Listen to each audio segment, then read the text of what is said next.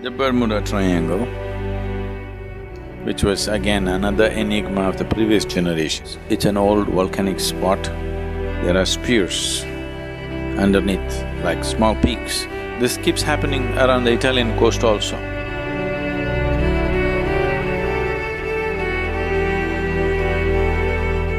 So, the Bermuda Triangle, which was again another enigma of the previous generation, not anymore.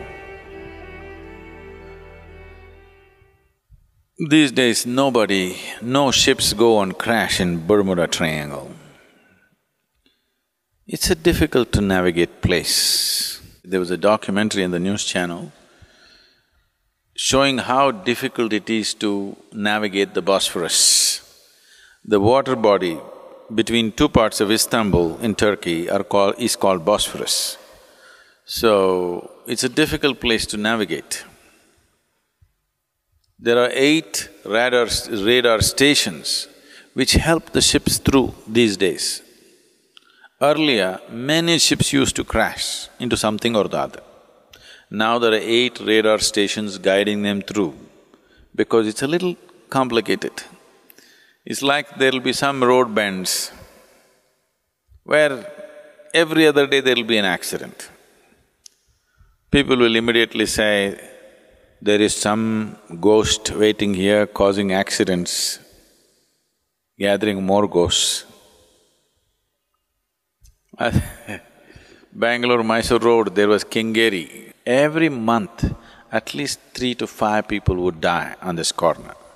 It's just a, an upcoming road like this, is a climb, sharp bend, it's a railway track below, a sharp bend like this, and it goes off this way. People come and every day crash into this culvert. Boards, dangerous, accident spot. Reading that, they think they must cause an accident. I don't know how many hundreds and hundreds of people have gotten killed on this bend. It was famous.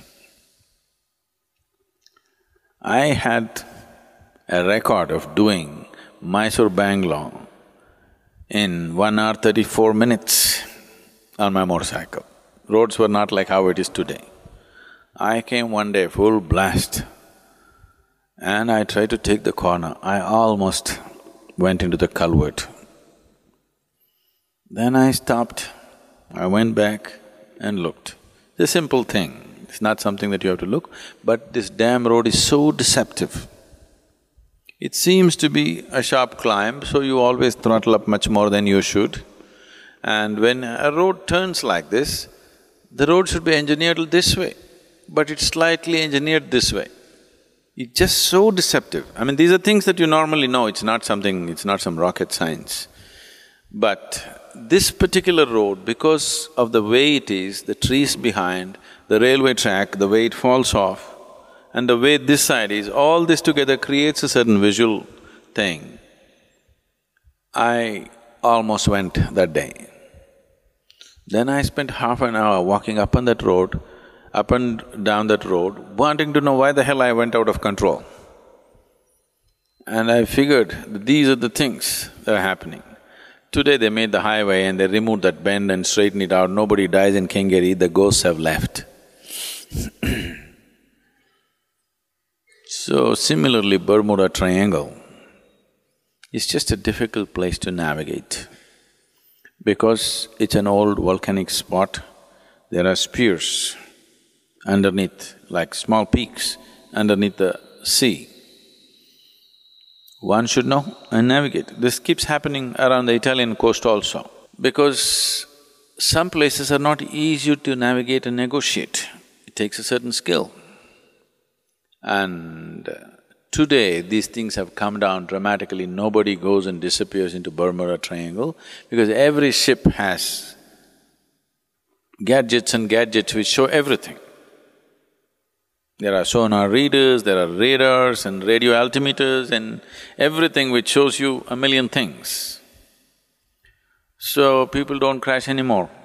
When captains of the ship were taking the ships into these kind of situations with only their visual and their own sensory capabilities, there was every chance for this to happen. So, people are always looking for intrigue. This is not a bad thing because these are all aspiring, uh, what to say, aspiring students of mysticism. because they didn't find a way, they invented something. Instead of discovering something, they invented something. So you don't invent anything. The important thing is you discover something. Discovery means it's about truth.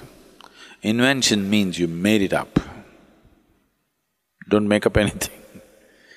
It's… it's important to open the doors in the existence, not to imagine something.